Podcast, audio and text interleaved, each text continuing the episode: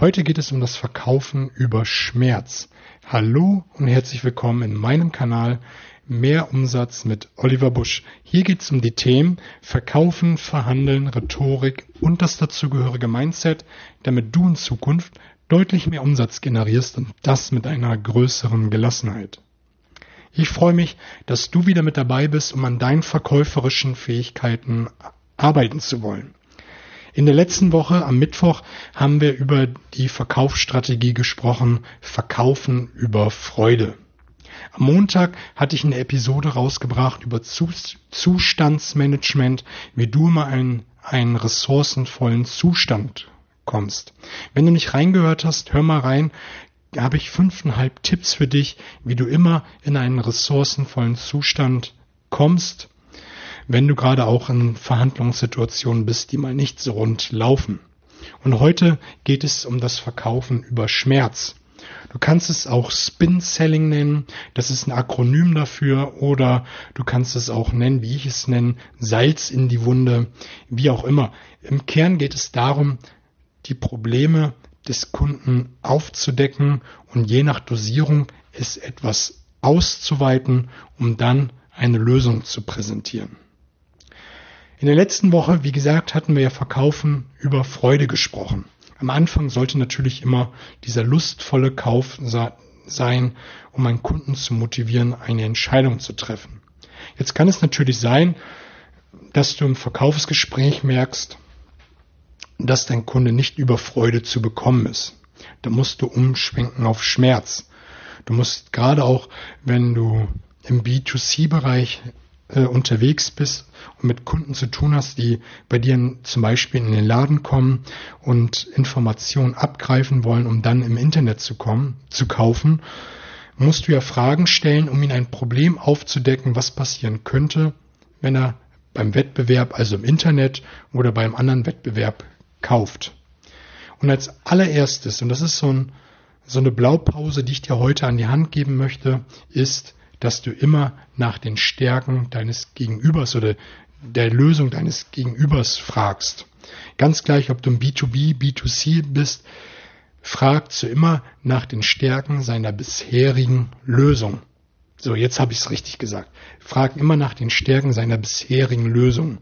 Wenn du sofort nach einem Problem fragst, womit er unzufrieden ist oder auf ein Problem aufmerksam machst, wirst du immer den Kunden dazu bringen, dass er in eine Verteidigungsrolle schlüpft, weil er seine bisherige Entscheidung vertreten will, verteidigen will und wird sich davor stellen.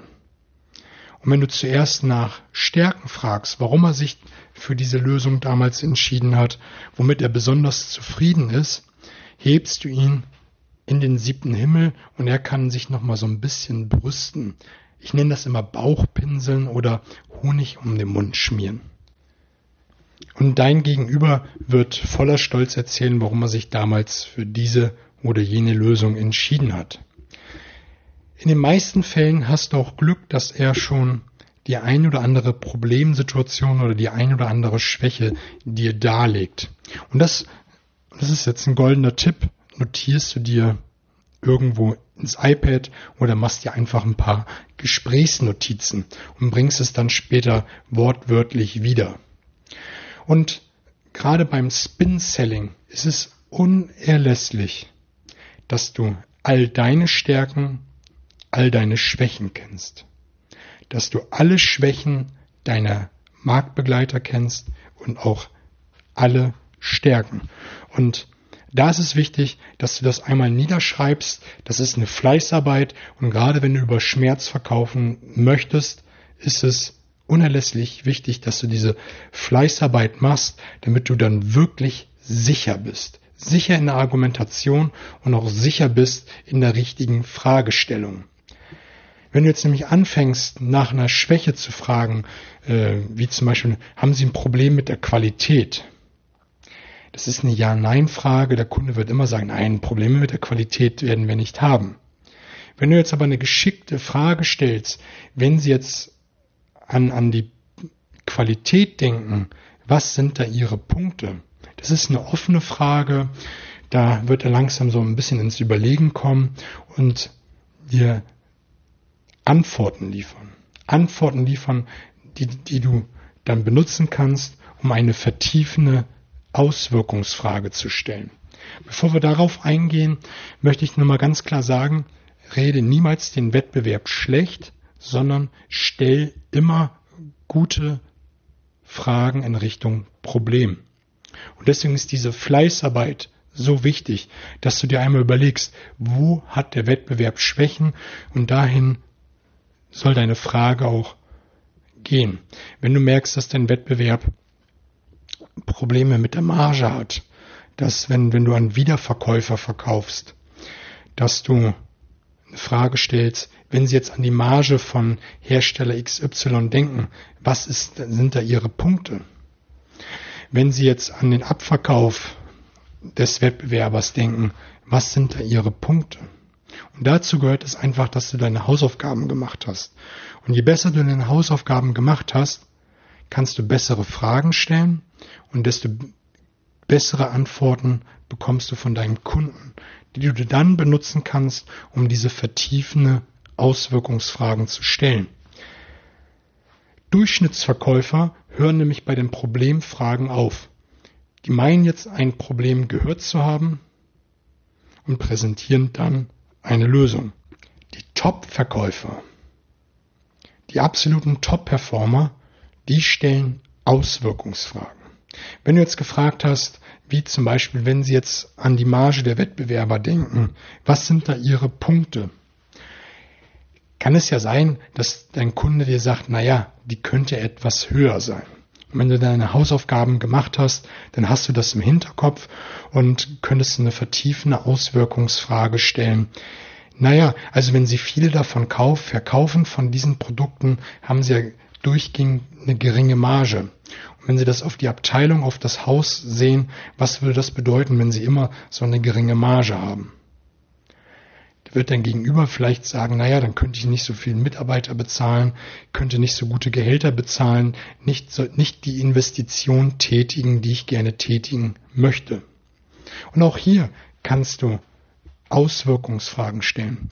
Herr Meier, wenn Sie jetzt nicht die Investition tätigen können, die Sie gerne tätigen wollen, was würde das für Ihr Unternehmen bedeuten?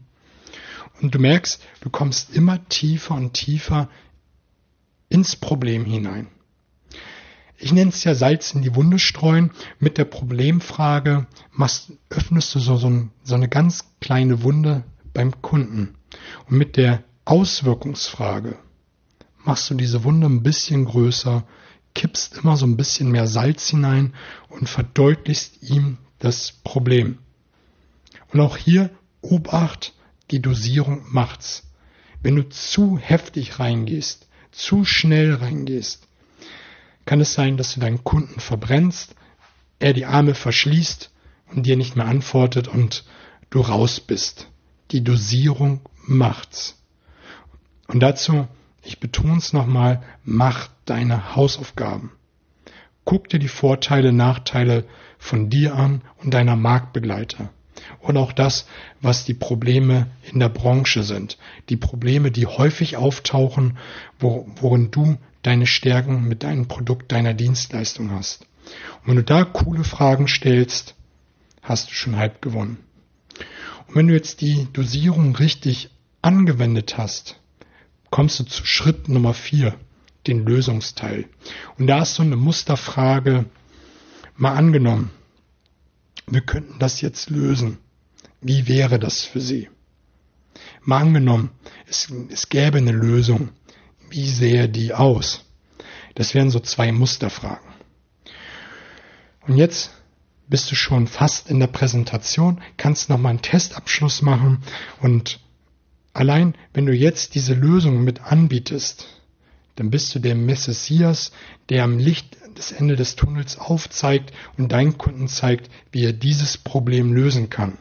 Wenn es eine geringe Marge ist und du kannst eine bessere Marge bei deinen Produkten liefern, kannst du ihm zeigen, dass er in Zukunft mehr in sein Unternehmen investieren kann. Wenn es ein Problem ist mit der Qualität der Maschine und du herausfindest im Gespräch, dass er sagt, dass die Maschine öfters ausfällt und sie möglicherweise Schadensersatz zahlen müssen, weil sie nicht schnell genug mit der, mit der Produktion sind, kannst du das in vertiefenden Auswirkungsfragen hinterfragen und dann deine Lösung anbieten, dass deine Maschine nicht so häufig ausfällt, dass du eine bessere Qualität an den Tag legst. Also, es waren vier Punkte gewesen. Stärkefragen, lob deinen Kunden in den siebten Himmel, finde ein Problem heraus, indem du zum Beispiel eine Frage stellst, wenn sie jetzt an die Qualität denken, was sind da ihre Punkte? Wäre so eine, eine Schlüsselfrage. Und dann machst du die vertiefenden Auswirkungsfragen, also all jene Fragen, die ein Stück Salz in die Wunde streuen. Und dann bietest du eine Lösung an in Form einer Frage. Und dann kannst du dein Verkaufsgespräch weiterführen. Mich würde es freuen, wenn du den Kanal abonnierst und teilst, damit möglichst viele Menschen davon Kenntnis haben.